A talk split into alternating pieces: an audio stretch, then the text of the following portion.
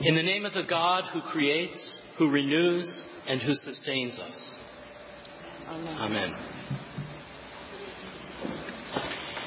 I am not a great negotiator, even though I love to go to yard sales. I identify with the seller too much to haggle the price down like I know that I'm supposed to, and even if I do manage to get what might be a bargain, I walk away feeling a mixture of success and a little like I have cheated someone. Our Old Testament lesson today finds Abraham as a great negotiator, bargaining with God to spare a city for the number of righteous that may be found there. I hear in this story Abraham wearing down God's patience until God finally agrees to spare the city if there are only 10 righteous citizens to be found there.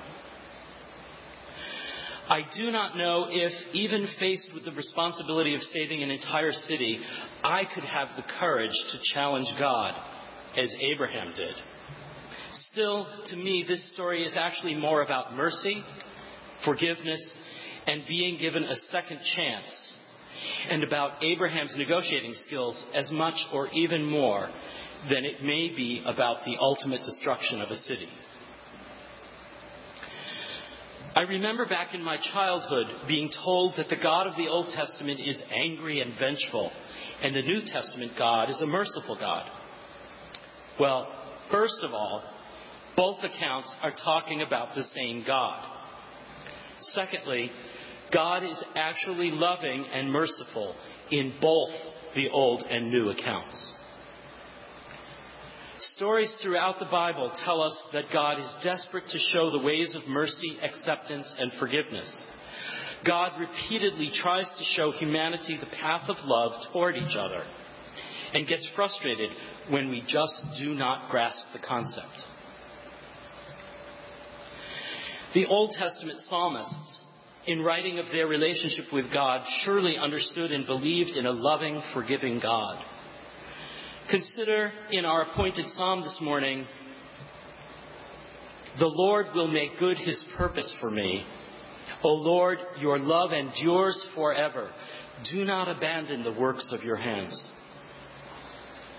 Many other psalms are filled with images of this merciful God. In one of my favorite verses from Psalm 130, "With God there is plenteous redemption, and God shall redeem Israel from all their sins." Psalm 67 begins with, "May God be merciful to us and bless us." Psalm 63, "For your loving kindness is better than life itself."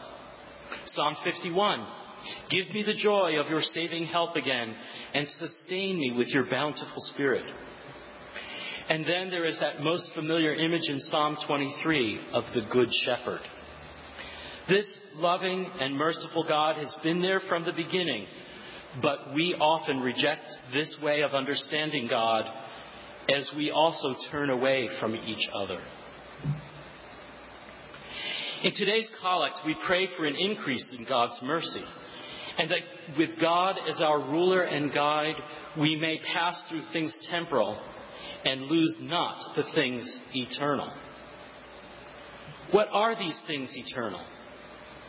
Many of us have had the experience of having an argument with someone close, and then later we begin to feel how silly it may have been to fight over something so trivial and risk losing a valued relationship.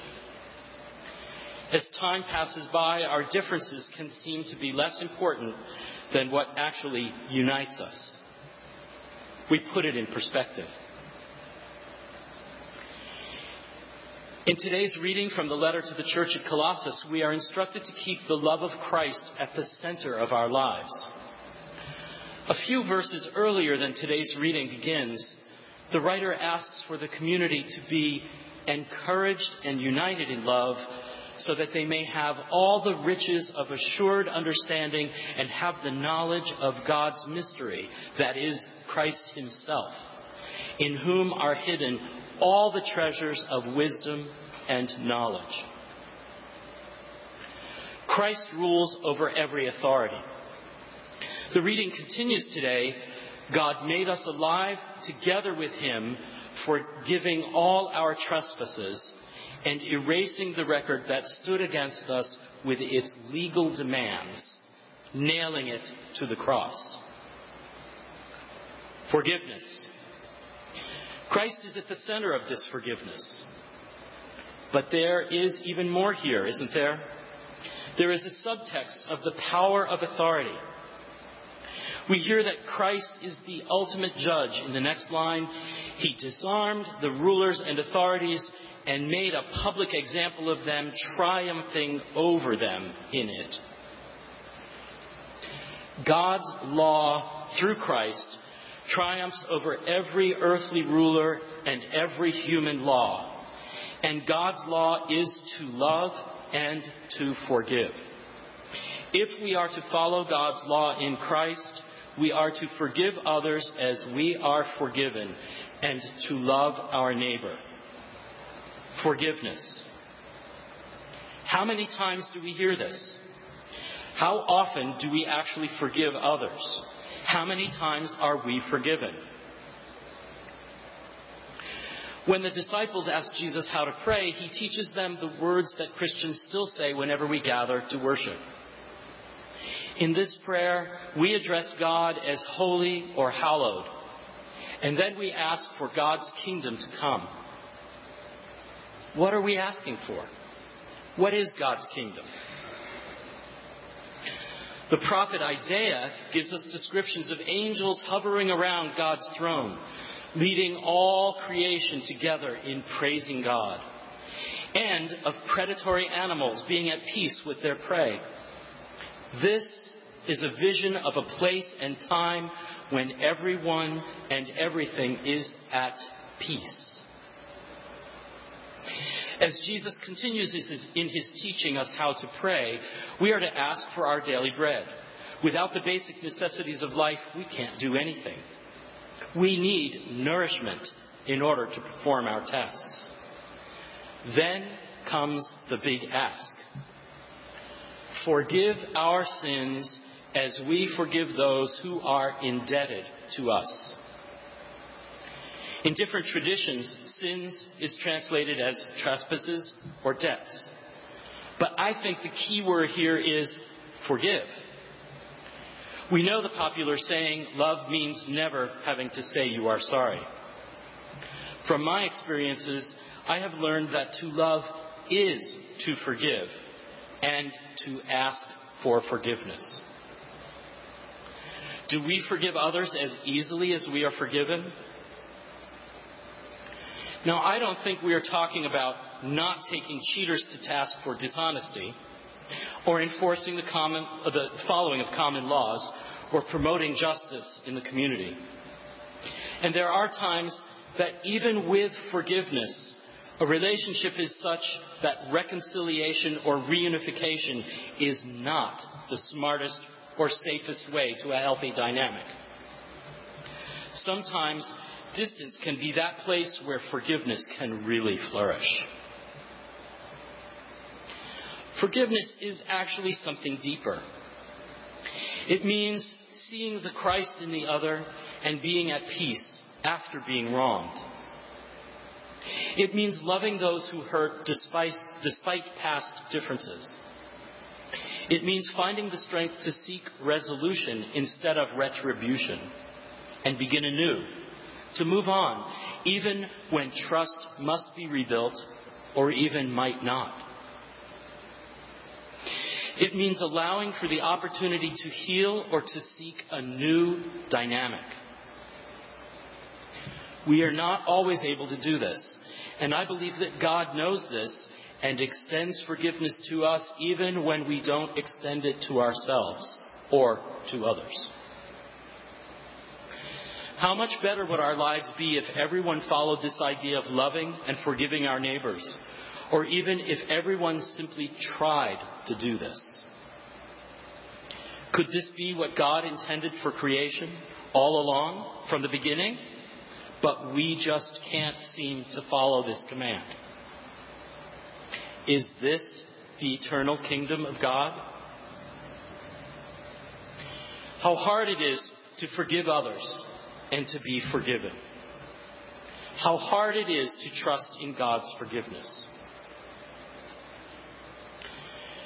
Jesus continues his teaching on prayer with a parable about a parent providing for children. I was fortunate to have a father who loved and provided for his family. I also know many people do not have a model example of a parent to invoke for this reference. But we understand that good parents do provide for their children. Jesus goes on to say that God is that model parent who will provide what is needed to those who ask. The Holy Spirit is there for the asking. Knock, ask, seek. It is so hard for us to ask for and then trust in God's love, mercy, and forgiveness. Could this be why we practice our faith?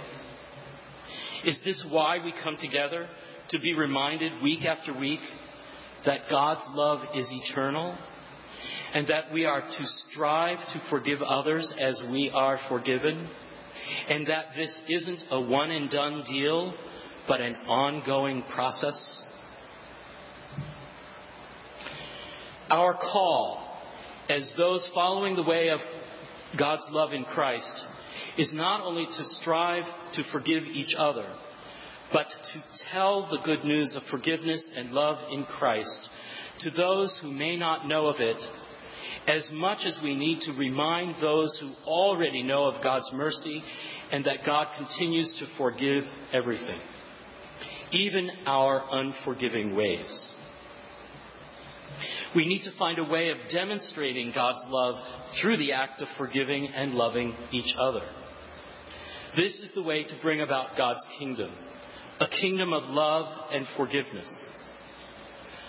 I believe we should constantly seek to ask God for the forgiveness promised to us and shown in the gift of love that is Jesus. We should strive to demonstrate this love and forgiveness for others. This is why Abraham negotiated with God. And this is what we ourselves need to be asking of God every day as we pray. Amen.